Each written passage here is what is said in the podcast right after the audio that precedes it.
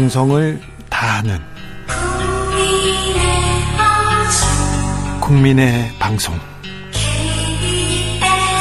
KBS 주진우 라이브 그냥 그렇다고요. 과학을 향한 진지한 고민 과학가의 수다.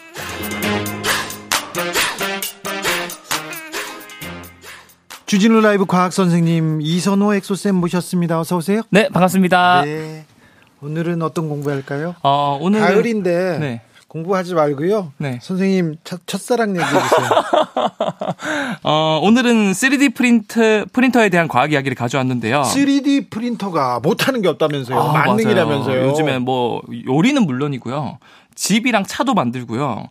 심지어 총기류나 마약 같은 것도 3D 프린터로 제조를 해서 범죄에 활용되고 있다고 합니다. 아, 그러니까요. 3D 프린터로 막 인공 관절도 만들고 인체 장기도 만들고 막 맞습니다. 근데 요리도 만든다고요? 약도 만든다고요? 약, 뭐, 약도 만들고 심지어 안 좋은 케이스로 마약을 만드는 경우도 있고 요즘에는 아예 로켓을 3D 프린트로 프린팅해서 쏘는 시대까지 왔습니다. 아, 이거 말이 이게 너무 하시잖아요. 이거 영화도 아니고 3D 프린터로 로켓을 만든다고요? 네, 공상과학 영화 같은 이야기가 아니라 실제로 올해 3월 22일에요. 예. 세계 최초로 3D 프린트로 만든 로켓을 발사를 해서 성공을 했고요. 발사했다고요? 네. 성공했다고요? 심지어 거기에 진짜 몇천 킬로그램을 실을 수 있는 큰 로켓이었고요. 예. 이 렐러티비티 스페이스라 미국의 한 우주 기업이 3D 프린트로 만든 우주 로켓 테란 1을 발사해서 성공을 했고 네. 그럼 그 큰 로켓을 어떻게 프린터로 찍어내냐? 네. 사실 대다수의 3D 프린터 같은 경우는 뭐 자동차나 로켓은 한 번에 쫙 만들기보다는 이 구성품을 하나하나씩 프린터로 찍어내서 조립을 한다라고 보시면 될 것 같고요. 네. 특히 이러한 3D 프린터의 장점은 도면만 있으면 그 도면으로 계속해서 찍어낼 수 있어서 생산성을 극대화할 수 있거든요.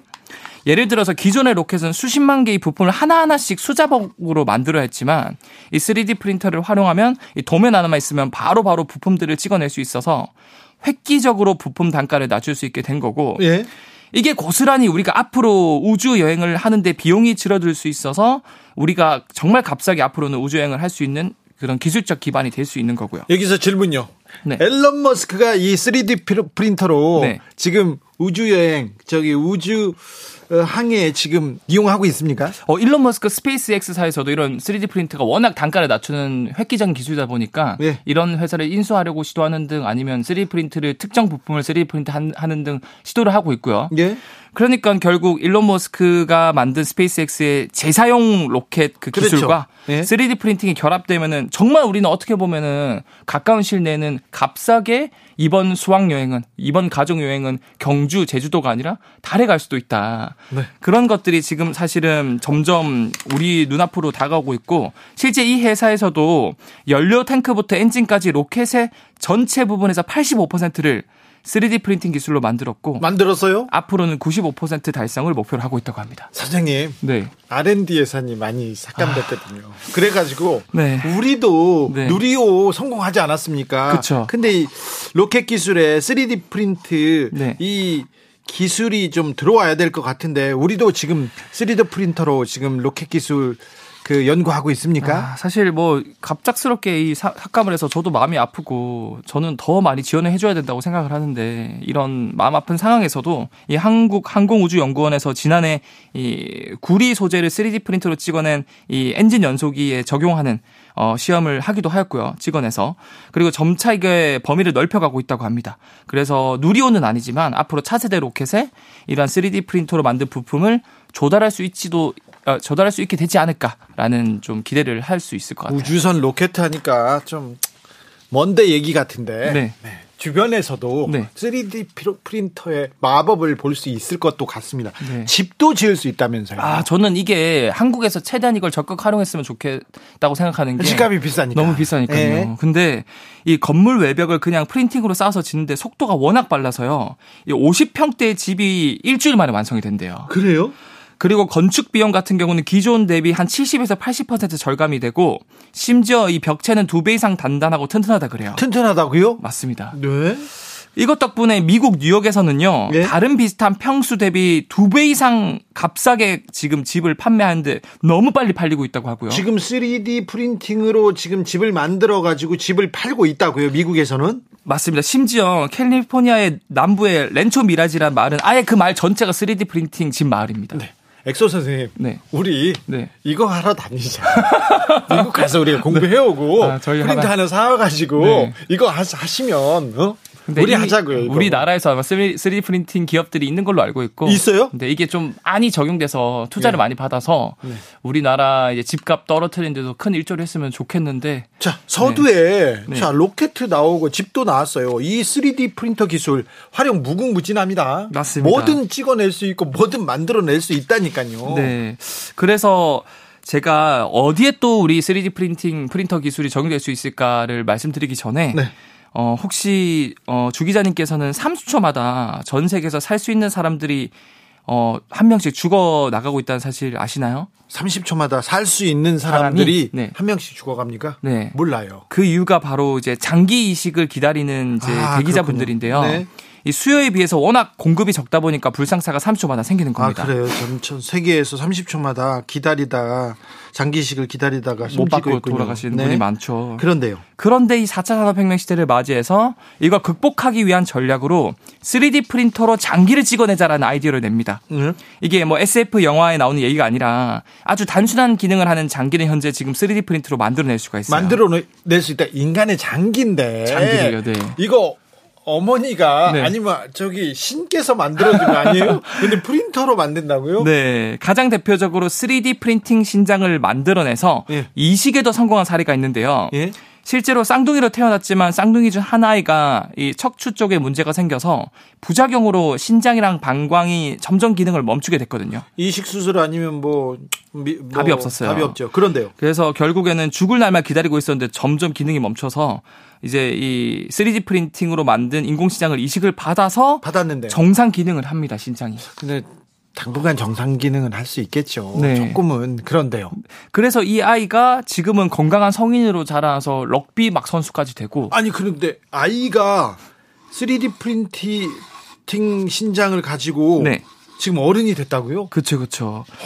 결국에는 이 3D 프린트 안에 들어가는 재료가요. 잉크가 네. 이제 장기를 이제 그 구성하는 세포라던가 예. 생체 친화, 친화 물질을 이제 기- 지지체에 이렇게 도포를 하면 얘가 이제 어 장기로서 기능을 할 수 있거든요. 도대체 이 3D 프린터의 끝은 뭡니까? 다른 치료나 네. 다른 이식에도 쓰였습니까? 어, 이게 획기적으로 좋은 그 적용 범위가 어디냐면 우리 영화 속에도 등장인물이 다쳤을 때 뭐 미래 기술을 활용해서 어디 통안에 들어가면 실시간으로 막 치료가 되는 기술도 있지 않습니까? 아유 통안에 들어갔다면 금방 낫죠. 그런 것처럼 3D 프린트를 이용해서 실시간 치료가 가능하지 않을까라는 생각으로 예.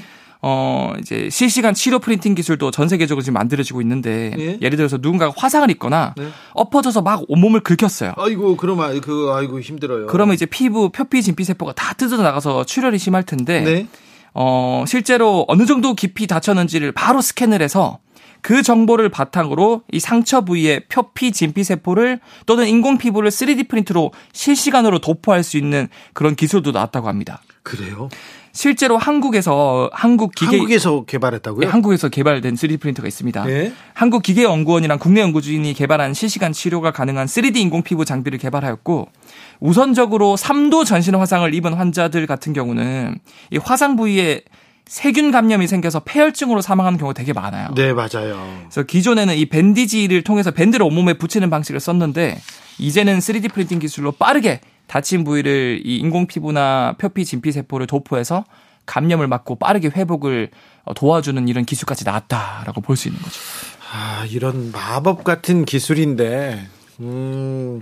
다르게 생각하는 사람들 많을 거예요. 그쵸. 어, 3D 프린터라 더 정확하고 더 좋은 프린터라 이거 음, 총기 이거 만드는 사람 분명히 많습니다. 이건 분명해요. 그렇죠. 사실은 이 3D 프린팅 기술의 그 악용 분야가 너무 많은 게 예? 사실 그 총기 사건 같은 경우도 예전에 그 얼마 전이죠 일본의 그런 정치인을 3D 프린트로 만든 사제총으로 예. 3D 프린트로 만들어 가지고 이렇게 쏜 경우도 있고 예.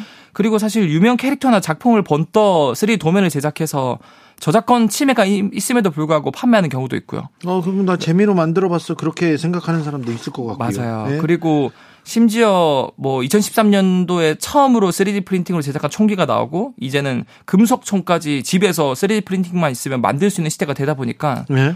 너무 이게 좀 위험해진 상태가 됐고 아니 금속은 그렇다고 쳐요. 네. 금속은 뭐 프린터로 이렇게 형을 떠가지고 뭐 만든다. 이, 여기까지는 이해가 돼요. 네. 그런데 어떻게 음식을 만들어요? 약을 만들어요? 나 이해가 안 되네. 그렇죠. 사실은 3D 프린팅이 생각보다 너무 정교하기 때문에 네. 이 사람이 만든 것보다 더 이제 정교하게 만들 수 있는 거고 그 안에 어떤 재료를 넣고 도면을 얼만큼 깔끔하게 도면을 만들 수 있냐에 따라서 네. 진짜 우리가 사람이 만들지 못하는 것들도 만들어내는 경지 경지까지 왔거든요. 네. 요즘에는 그래서 마약 제조까지 이 3D 프린팅으로 하고 있다라고 하니까 어떻게 보면은 우리가 굉장히 이런 안전한 사용을 위한 대책 마력도 마련도 이제 시급하다라고 볼 수 있는 거죠. 네. 그렇죠. 아, 약을 만든다고요? 네, 약도 완, 제작을 할수 있습니다. 완전 이거 뭐 만능 열쇠예요, 만능 키. 예, 요즘에는 아예 3D 프린팅을 통해서 어떤 자물쇠도 열 수 있는 뭐 만능 열쇠까지도 만들어내고 있다고 하니까. 그래요? 이 우리가 이 다가온 이 도구를 어떻게 활용하냐에 따라서 네. 굉장히 좀 선한 영향력을 미칠 수 있는 분야가 될 수도 있지만 반대로 네. 큰 피해를 입힐 수도 있기 때문에 네. 이 제도적으로도 우리가 이런 것들을 잘 이렇게 준비를 해야 되지 않을까 네. 생각을 하고 있습니다. 엑소쌤 오늘 수업 끝나면 남아 있다가 우리 3D 프린터를 네. 어떻게 음? 현실에서 네. 어떻게 좀 이용할 것인지 사업을 해서 그걸 좀 고민해 보자고요. 어. AI 공부해야 되는데 네. 3D 프린터도 공부해야 되는 것 같아요. 그렇죠. 그래서 저는 일단은 많은 국민분들이 이 생성형 AI, 뭐 바드나 챗GPT 많이 쓰시는 걸 추천드리고 예. 인간이란 게 그 도구가 새로운 도구가 개발됐을 때 그거를 쓰면은 그만큼 자기의 일부가 없어지는 게 아니라 네. 그만큼 확장성이 생긴다 그래요. 그래요. 지금 지금 맞아요. 지금 어떻게 AI를 이용해서 내가 좀또 더좀 편리한 그리고 그렇죠. 또 어, 필요한 정보를 얻을 것인지 고민해야 돼요. 그래서 지금 생성형 AI는 인공지능이나 3D 프린트, 코딩 네. 이런 어, 핵심적인 그런 기술들은 여러분들이 많이 접해 볼수록 나중에 큰 도움을 받을 수 있을 것입니다. 네. 그렇군요. 아, 공부할 것이 많네요. 공부해야 되겠어요. 과학은 엄청나게 빠른 속도로 진보하고 있군요. 네, 아, 오늘 또 놀랐습니다. 과학 communicator 이선호 엑소쌤 감사합니다. 네, 감사합니다. 교통 정보 알아보고 가겠습니다. 공인혜 씨.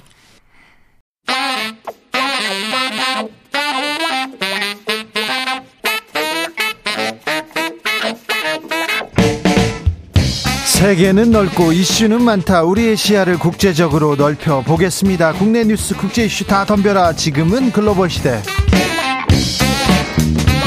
국제적 토크의 세계로 들어가 봅니다. 군사 외교 안보 전문가 김종대 전 의원. 안녕하십니까. 오늘은 특별히 모셨습니다. 중국 최고 전문가입니다. 박종철 경상국립대 교수. 어서 오세요. 안녕하세요. 잘 좀 부탁드립니다, 교수님. 네, 감사합니다. 네. 주셔서. 자, 김종대 의원님, 네. 국방부에서 하, 대대적인 인사 개편이 있었습니다. 어떻게 네. 보셨어요? 작년에 군 수뇌부 대장 7명을 전환 교체했는데 올해 또 교체했거든요. 전부. 예. 아, 그렇게 되면은 이제 문재인 정부 당시에 중장으로 진급했던 사람은 더 이상 남아 있지는 않습니다. 네. 그러니까 너무 파격이라 가지고 네. 이게 제가 알기로는 어그 합참의장 같은 군서열 1위 이런 경우는 이제 대장의 2차 보직으로 진출하거든요. 그랬죠. 예. 그래서 다른 어떤 참모 총장을 해보고 예. 뭘 해보고 군서열 1위가 되는 네. 건데 중장에서 대장으로 진급시켜 바로 합참의장. 어, 이런 파격이죠. 그리고 해군 출신이거든요. 그러면 이제 합동작전에 대해서 이분이 그 해군 작전사령관 경력 갖고 대부분 이거 직무 수행 능력이 있을까. 이런 면에서 굉장히 파격입니다. 이건 상상하기 어려워요. 그러니까 완전히 이제 군의 판을 완전히 엎어서 새로운 윤석열 정부의 군맥을 만들었다. 네. 이렇게밖에 해석이 안 되네요. 알겠습니다. 음. 가자 지구의 희생자가 급증하고 있습니다. 아, 사망자 실종자가 만 명을 넘었습니다. 음. 가자 지구 이 작은 지역인데요. 네. 거기는 지금 물도 식량도 의학 의약품도 뭐 다 지금 끊긴 상태로 네. 계속해서 이 음, 탱크를 막고 있습니다. 음. 그러니까 그 어디에 폭탄이 떨어져 수백 명이 사망했다는 건 이제 하도 많이 들어가지고 네. 이젠 뭐 뉴스 중에 새롭지도 않습니다. 하루에 700명 죽었다, 어. 1000명 죽었다 계속 매일매일이에요. 예. 이건 뭐 전쟁이라기보다는 일방적인 사륙에 가깝다. 네. 이런 점에서 작년에 우크라이나 전쟁의 그 참혹한 장면을 3배속이나 4배속으로 그 저기 재생하는 것 같은 네. 이런 느낌이 줄 정도로 비극이 압축적이고 네. 집중적으로 진행되고 있다. 이렇게 네. 요약이 되는데요. 단 한 가지 이러는 와중에서도 하마스의 정치 군사 지도력은 여전히 유지되고 있다. 오히려 전쟁이니까 하마스의 또 영향력은 더 커질 거 아닙니까? 네, 가자 시티 북부에서 그 이스라엘 기갑 전력이 그 통로 개척을 했는데 네. 이때 하마스의 두 개 여단이 합동 작전으로 그 기갑 전력에 저 반격을 한 것으로 돼 있거든요. 음. 이거는 하마스의 지휘 통제 신경망이 여전히 작동한다는 증거고 그런 점에서는 하마스의 어떤 전쟁 수행 의지를 말살하려고 하는 공습이 아직은 먹혀들고 있지 않다. 네. 두 번째는 하마스와 주민을 분리시키겠다는 이런 이중 전략도 아직은 지금 저 먹혀드는 단계는 아니다. 추후에 지상군이 가자 시티에 들어가면 이스라엘군의 엄청난 어려움도 나타날 거다. 네. 예, 요 점은 좀 눈여겨 보셔야 돼요. 조 바이든 대통령이 이스라엘을 방문했습니다. 그런데 이 전쟁 휴전 평화 이런 얘기 나오지도 않고요. 계속 전쟁은 계속되고 있습니다. 그 지상군 투입 계속 이어지고 있는데 그래서 그래서 중국은 시진핑 국가주석은 외교력을 보이지 않을까 이런 생각도 하는데요. 이렇게 전망하는 전문가들도 있습니다. 예, 예. 그 이번에 그 하마스가 공격하기 전에 네. 이란과 사우디 사이 이제 중국의 중재하에서 평화 협상에 성공을 했고 그렇죠. 상당히 큰 시진핑의 업적이었습니다. 미국보다 중동에서 시진 시진핑이 음. 중국이 영향력을 갖는다 굉장히 큰 의미였잖아요. 그 다음에 역점을 했던 게 예. 미국도 상당히 그 협조를 하고 있었던 게 이제 이스라엘과 팔레스타인의 어느 정도의 예. 그 평화 협, 그 협상이었습니다. 네. 물 밑에서 움직이긴 했는데 물거품이 되기는 했지만은요. 음. 미국의 관심이 미국이 개입해야 될 그 분쟁이 넓어짐으로 인해 가지고 오히려 중국의 예. 영향력이 좀 높아지는 것이 아닌가. 예. 오히려 중국으로서는 참 불행한 일이지만은 시간을 많이 벌고 있다. 예. 미국이 중국에 대한 압박이 높지 높아지지가 않기 때문에 네. 예, 뭐 우크라이나나 우크라이나 네. 전쟁 그리고 이스라엘 하마스의 전쟁에 중국은 웃고 있다 이렇게 봐도 됩니까? 뭐 그렇게 표현을 할 수가 있겠죠. 네. 네. 자 중국 최근에도 다녀오셨죠? 아, 예. 뭐 여러 차례 다녀왔습니다. 리커창 전 총리 추모 분위기가 있습니까? 예, 추모 분위기는 있는 것 같은데 뭐뭐 이게 저, 제가 정확히 알 수는 없는데 이제 네. 아무래도 관변에 있는 분들은 네. 뭐 리커창 총리가 어쨌든 시진핑의 측근이고 예. 핵심 뭐 인사였는데 예, 음모론이 좀 많다 네. 그런 분위기도 있는 것 같고요. 또 젊은 사람들을 만나 보면은요 몇 달 전부터 이제 국가 지도자가 위기에 빠지고 또 병원들이 준비를 했다. 또 심장병이라는 게 참 애매합니다. 40대 이상은 누구든지 갑자기 발작을 일으킬 수 있기 때문에요. 그래서 이제 젊은 사람들 사이에는 좀 음모론이 있는 것도 음. 사실입니다. 네. 근데 왜 추모 분위기가 대대적으로 가지 않고 이렇게 절제되고 오히려 좀 차단되는 분위기가 차단, 생기는 못하게 안 된다면서요. 그 이유는 뭐라고 어? 보십니까? 뭐 그것은 뭐 어느 정도는 당에서 상당히 네. 잘 통제를 하고 있는 거죠. 네. 예. 음. 근데 음모론이 이제 제가 봤을 때는 음모론인 것 같은데 이제 네. 음모론이 사회에 확산이 돼가지고 네. 이 추도가 이제 음. 사람들이 사실 뭐 시진핑 주석에 대한 불만도 있는데 네. 이제 그런 걸로 엮이지 않도록 하는 통제에 아, 그러니까 옛날에 89년에 천안문 사태가 네. 그 장례식을 통해 가지고 그게 폭발했거든요. 네. 그때 그 저기 제가 어, 이름은 기억 안 나는데 개혁파 지도자 한 명이 네, 조자양, 네. 아 조자양 사망을 해서 그 추모식이 네, 네. 그냥 그 그냥 그 대규모 항쟁으로 그래서 추모식에 그 뭐지 중국은 굉장히 무서운 알러, 지 반응을 일으키는 것도 같아요. 음, 네. 자, 김정대 의원님은 음, 음. 어떻게 보세요? 진행하지 말고 좀 분석을 해봐요. 아, 또 왜 그러세요? 네. 아, 자, 저, 이게 네. 저기 그 최근에 이제 그 중국의 어떤 사회 통제가 너무 강화되는 것 같아서 우려스럽습니다. 네. 아, 전에 그 대학생들 중심으로 코로나 때 170위가 있었고, 예? 그게 중국의 정책을 바꿨잖아요. 제로 네. 코로나를 폐지하는 걸로. 네. 그런데 밑에서부터 시위로 중국 정부의 핵심 정책을 바꾼 너무나 그 특이한 선례를 만들어 놓은 뒤로 이 저기 그 중국 정부가 민심에 대해 가지고 굉장히 극도의 민감함 거기에다가 저 시골에 가도 당행과 정부에 대한 불만이 나올 정도로 네.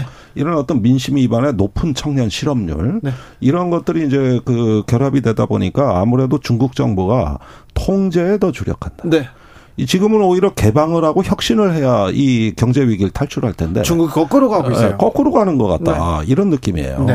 근데 백지 시위 같은 경우에도 음. 그 백지 시위를 주도한 젊은 사람들이 어디에서 나온 인재들이냐. 음. 대부분이 뭐 공산당이나 그 공산당 그 청년 동맹의 공청당 공청단의 어. 경, 경력자들입니다. 아 그래요? 그러니까 당에 대한 생리를 알고 또 어. 이제 직간접적으로 자기 뭐 부모들이나 또는 이제 뭐 어, 친구들이 음. 이 당의 핵심 에 있는 인사들이기 때문에 당의 생리를 알고 당과 아, 싸우는 법을 아는 절묘하네. 사람들이 지휘부에 있었습니다. 싸운 게 아니라 아, 야 우리가 이렇게 바꿀 텐데 음. 너희들이 이렇게 시위를 해주면 그 민심을 받고 음. 민심을 높이 사서 우리가 바꾸는 척 할게 이런 짜고 치는 작전 아, 전혀 짜고 치는 작전은 아니었고 그건 아니고요. 예, 당 지도부가 네. 이 젊은 사람들의 어. 젊은 공산당원들의 돌출 행동에 굉장히 네. 이제 당황을 했다고 합니다. 알겠습니다. 네. 자, 11월에 한미 정상회담 아니고 한중 정상회담도 아니고요.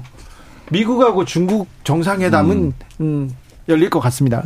예, 그 6월 달에 이제 블링컨 국무장관이 그 음. 베이징을 방문했을 때 네. 이제 그 이후에 이제 여러 그 학자들 또 기자들을 만나 봤는데 동일하더라고요. 네. 거의 그 저기 그 에이펙 가서 시진핑 음. 주석이 예, 정상회담을 한다. 근데 음. 수위가 어디까지 갈 것인가는 여전히 좀 남은 숙제는 있는 것 같아요. 네. 그래서 뭐 샌프란시스코에서 만나는 것보다는 네. 백악관에서 만나는 게 격을 더 높이는 음. 거고 네. 또 의제도 마찬가지고 그럼 이제 시진, 시진핑이 방문을 했기 때문에 네. 그 다음 숙제가 뭐냐. 네. 아 근데 내년에 있는 미국 대선에서 한 번 더 출렁일 수 있는 그림을 좀 바이든 쪽에서는 만들고 싶어 하는 것 같습니다. 네. 다시? 말씀드리면 음. 예, 북경에 초대를 하는 건데 네. 이런 것들이 너무 이제 지금 현안 문제가 앞, 에서 이야기한 대로 네. 복잡하게 얽혀 있기 때문에 이제 하나하나 풀어 나가야 되겠죠. 네. 김정대 의원 네, 이 우크라이나 전쟁에 이어서 중동 지금 전쟁이 일어났는데 이 10월 7일 날 하마스가 이제 기습 도발을 한 직후에 네. 그 저기 미국이 중국에 이 중동 사태 중재를 부탁했고요. 네. 그래서 중동행에 중국 특사가 파견된다는 뉴스가 나왔거든요. 그러니까 세계적 위기가 이렇게 저 분쟁이 그 어, 이제 흑해에서 지중해로, 홍해로 이어지고 있지 않습니까? 그렇게 돼서 세계의 어떤, 어, 경제 하나의 젖줄을 흔들어대는 이런 심각한 사태가 되니까 또 막상 미중 간에 마냥 대결을 추구할 게 아니라 네. 이럴 때 협력할 건 협력해야 된다. 네. 이런 공감대도 다소 좀 잠시나마 나타났었던 이러한 사안 때문에도 미중이 협력은 하지만은요 네. 이미 작년에 이제 미중 간에 만났을 때도 음. 우리는 절대 대결하지 않는 다라는 이야기를 했었고 그렇죠. 음. 사실은 그 올해도 그, 그 미국의 그 국무장관이라든가 재무장관이나 음. 상무장관 등이 네. 계속 네. 주요 지도자들이 중국을 방문하고 있었습니다. 네, 경제교는 계속, 계속 이어가고 있고요. 네. 네, 그리고 뭐 영국 그 음. 총리도 마찬가지고 또 그 독일 쇼츠 총리, 예, 네. 총리 또 프랑스 대통령 등이 계속해서 중국을 방문하고 있었습니다. 전반적으로 실용적인 국익을 음. 중심으로 한그 음. 아, 그 외교가 전 음. 세계적으로 진행이 되고 있었습니다. 미국은 이미. 중국하고 이렇게 크게 충돌하면서도 계속해서 실용 경제 챙기고 있어요. 자 그렇다면 한덕수 총리가 얘기했지 않습니까? 시진핑 방한한다 믿어도 좋다 좋아하다고 이렇게 이렇게 어, 얘기를 했었는데. 어. 11월, 12월 두 달 남았습니다. 교수님. 예, 그 아세안 게임에 네. 약간 음. 준비 없이 가셨다고 중국에서는 보고 있고 또 시진핑 주석을 꼭 만나게 해달라고 간청했듯이 말했다. 음. 이렇게 이제 중국 쪽에서는 주장을 하고 있습니다. 음. 그러니까 외교라는 게 이제 최고위 지도자끼리 만날 때는 또 음. 상당한 준비가 필요한데 음. 그런 과정이 좀 적었다. 그래요? 그리고 준비를 나서, 안 하고 갔다고요? 네, 그리고 나서 예를 들어서 뭐 주 기자님은 어떻습니까? 주 기자님께 좀 막말을 하고 상당히 적대적으로 보인 어, 그 집단이 네. 갑자기 음. 만나고 싶지 않죠. 네, 우리 우리 집에 와서 네. 성대하게 음식을 한번 차릴 테니까 식사 한번 하러 오세요. 하면 뭐 어떻게 대답을 합니까? 예 예 예 예 예, 아 그러니까 이, 게 사인간에도 애 하는데 네. 이제 외교적으로도 이게 음. 정답입니다. 근데 네. 이걸 어떻게 해석을 할 것이냐. 음. 예, 이거 해석의 영역이 되는 건데 중국에서는 상당히 A 음. 바르게 노라고 한 거고. 자 우리 음. 언론에서는 굉장히 긍정적으로 연내 방한 가능성 이렇게 에드벌 물론 띄었거든요. 근데 중국에서는 중국에서는 예, 그윤 대통령 임기 내그 방문 가능성 극히 낮을 수밖에 없는 것이 아니냐. 올해가 아니라 임기 내에요? 네, 임기 내에는 굉장히 낮다. 그리고 이제 대통령만의 문제는 아니고 중국이 전반적으로 이제 한국 그 음. 여권 지도자들이 하는 발언들을 면밀히 봤을 때 네. 예, 적대적이다. 예. 아, 예, 중국 그러니까는 앞에서도 이야기했지만 미국이나 영국이나 프랑스나 독일이나 일본과는 굉장히 결이 다른 외교를 하고 있다라고 평가를 하고 있습니다. 중국이요. 아, 음. 한국 정세 그리고 한국 정치인의 말들 굉장히 면밀하게 따져봅니다. 아, 제가 직접 겪었어요. 겪었죠. 네. 저도 겪었어요. 음. 제가 별 얘기 안 하고 저는 그냥 일개 기자지 않습니까? 음. 그런데 제 기사를 보고 제 말을 보고 중국의 어떤 교수가 왔어요. 왔는데 왔는데 저분이 공산당에서 힘센 사람입니다. 통역해주는 사람이 얘기하는데 저한테 음. 이 발언에 대해서 이 정책에 대해서 막 물어보고 하더라고요. 하물며 저까지 왔으면 이 여권 지도부의 얘기 다 스크린 한다는 거 아닙니까? 아니 이 주진우 라이브는 확실히 다 들어요. 그래요? 그건 제가 압니다. 네. 예, 중국 가니까 많이 들었더라고요. 아 그렇습니까? 예, 제 페북 글도 많이 봤어요. 네. 물론 뭐 관심이 있는 것만 보겠습니다만 네. 특히 중국에서 제일 신경 쓰는 거는 요즘 한국 언론에 나오는 반중 기사. 네. 이게 양이 네. 너무 많다는 거. 네. 그러는 과정에서 어떤 사람들이 이런 걸 주도하는가. 네. 이런 것들 면밀하게 보고요. 제가 네. 한말 다 알고 있어요. 네. 네. 그런 점에서는 뭐 거기도 한국어 잘하는 중국인들 많으니까. 그래서 얼마든지. 그래서 지금 윤석열 대통령이나 음. 아, 국민의힘 지도부에서 중국에 대해서 얘기하는 발언에 대해서 굉장히 좀 문제 의식을 가지고 듣고 있습니까? 중국은? 그뭐 그것은 말할 필요가 아니, 없겠죠. 우리 네. 아니요, 우리 중국하고 잘 지내야 되는데요. 음. 교육도 좀 늘려야 되는데 음. 아 수출이 계속 줄고 있는데 이 부분에 대해서 우리 정부도 좀 개선할 의지를 가지고 있지 않습니까? 이제 중국의 입장에서 보면 개선할 의지가 없다고 생각을 아니 그 뭐 저기 나토 회의 가서 예. 이제 음. 우리의 그 경제 수, 저기 뭐야 수석께서도 그러잖아요. 최상모 예, 네, 경제, 수석. 예, 경제 수석께서도 어, 중국과 탈중국 하겠다고 발언을 서슴없이 하고 있는 상황인데. 그거 안타까웠어요. 네. 예, 그뭐 그렇죠. 민주당 의원들이 또 뭐 중국 방문하는 거 가지고도 음. 굉장히 문제시 삼는 그런 네. 예, 분위기도 있고 또 공산 전체주의라는 발언 역시도 네. 사실은 이제 국내 정치의 영역이기도 한데 예. 이제 누가 보더라도 뭐 이제 그 사회주의권인 중국이나 베트남이나 음. 북한 등등이 굉장히 불쾌할 수 있는 용어들이 막 쏟아지고 있는 상황입니다. 교수님 저기 대선 캠페인 할 때 국민의힘에서 캠페인 할 때 멸콩 challenge 막 그런 거 있었잖아요. 음. 멸치 콩 나물 하고 공산당이 싫어요 막 이런 거 있었잖아요. 그런 부분에 대해서도 중국이 좀 민감하게 반응했습니까? 아 그것은 저도 이제 이야기를 해봤는데 네. 이제 그것은 대선에서 네. 그 국내 정치의 영역이기 때문에 네. 뭐 중국을 겨냥하는 건 아니기 때문에 우선 넘긴다. 요 정도로 반응을 거기까지는 봐준다. 예, 네, 거기까지는 괜찮다. 네. 그러나 이제 예, 뭐현 정부를 직접적으로 겨냥을 사실은 최근에는 좀 했었죠. 예. 네. 탈중국 발언도 상당했었고. 예. 아, 그렇죠. 실용적인 외교는 음. 좀 무엇보다도 국익을 위해서 하는 거 아닙니까? 실용 챙겨야 되는데. 그러니까 이게 이제 믿을 수 있는 정도의 수준인 것 같은데 여러 전문가들이나 네. 또 언론인들이 공통적으로 하는 말이 어떤 거냐면요. 이제 시진핑 주석이 이렇게 말했다더라. 근데 음. 좀뭐 신뢰성이 있는 것 같은데 이제 윤 대통령에 대한 평가를 좀 하더라고요. 윤 대통령을 어떻게 봅니까? 그러니까 윤 대통령이 하는 말이 이제 일관성이 좀 없고 중국에 대한 입장도 수시로 변한다. 그래서 저분이 무슨 생각을 하는지 알 수가 없다 쪽인 것 같아요. 그래요? 예, 네, 그렇기 때문에 상대편이 준비가 안 돼 있는데 상대편과 무슨 이야기를 할 수가 있는가 아 이런 뜻이 되는 겁니다. 그러면 이게 어떤 그 신뢰성 있는 외교 라인이 지금 단절됐다는 얘기거든요. 그러니까 어떤 말이 이렇게 나왔어도 진의가 뭔지 또 오해할 만한 요소는 어떻게 저기 저 해명을 할 건지 이런 것들이 원래 외교관들이 하는 일입니다. 예. 사실은. 예. 근데 이건 어떻게 보면 대화의 단절 같아 보여요.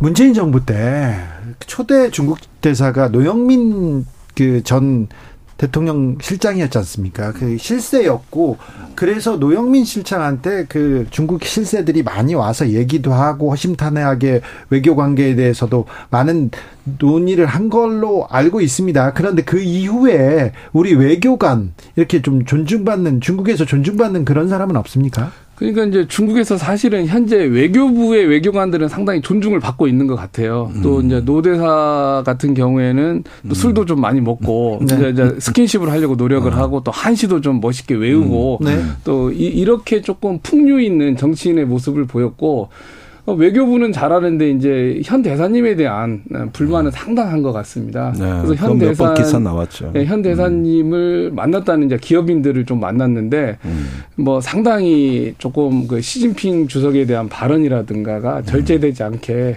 마구 음. 발언을 해가지고 중국 측도 당황을 하고 있고 우리 외교부도 당황을 하고 아니, 그러니까 있다. 중국 네. 대사는 친중 인사를 가야 되는데 친미 인사가 중국 대사를 갔어요. 그런 식이 돼 버렸어요. 아니 뭐 어? 친미 친중을 넘어가지고 이제 음. 뭔가를 자꾸 가르치려고 하신다고 그러더라고요. 음. 네, 외교관들도 좀 우리 외교관들도 괴롭고 자꾸 이 지정학의 논리를 들이댄단 말이에요. 네. 자 그런데 대, 화가 또 단절이 됐다라고 음. 하더라고요. 중국하고 뭐 사이가 어떻든 중국하고 예, 대화는 해야 되는 거 아닙니까? 그리고 한중 정상회담 열어야 좀 대화의 물고 태울 수 있는 거 아닙니까? 뭐 한중 정상회담 그리고 시진핑 방안 뭐 상황 어렵습니까? 가능성 예, 맞습니까? 가능성은 극히 낮고 이제 지금 중국에서 이야기하는 게 에, 이제 그 이제 문재인 대통령이 방문을 했기 때문에 답방을 하라는 논리인데 그렇게 말하면은 독일이나 음. 그 영국이나 프랑스도 똑같고 현재 그 일본의 기시다 총리도 네. 어쨌든 간에 일본을 방문해야 되는 순서인데 지속적으로 공개적으로 우리가 먼저 저기 중국을 방문하고 싶다라고 하거든요. 예. 근데 이제 그 중국 사람들이 하는 말이 그 중국의 입장에서 중요한 음. 나라 열 번째 안에 한국에 들지 못한다. 아니요, 한국이 제일 중요한 나라 중에 하나였잖아요. 열 번째 안에 드는 나라들도 네. 자기들이 먼저 오겠다라고 하는데 이런 상황에서 시진핑이 먼저 한국을 간다. 또 어, 어쨌든 굉장히 섭섭한 말을 많이 했는데 간다면은 중국 인민들이 상당히 기분 좋지 않을 거고 국내적으로 지지도가 떨어질 것이다 이런 이야기를 하고 있습니다. 중국한테 중요한 나라 다섯 손가락 안에 한국이 항상 들었는데 들었죠 얼마 전까지 아참 한중 관계 걱정입니다. 네. 아, 참, 걱정입니다. 많이 배웠습니다. 김종대 의원님, 박종철 교수님, 감사합니다. 예, 네, 수고하셨습니다. 네. 또 모셔서 중국 얘기 듣겠습니다. 예. 저는 내일 오후 5시 5분에 돌아오겠습니다. 지금까지 주진우였습니다.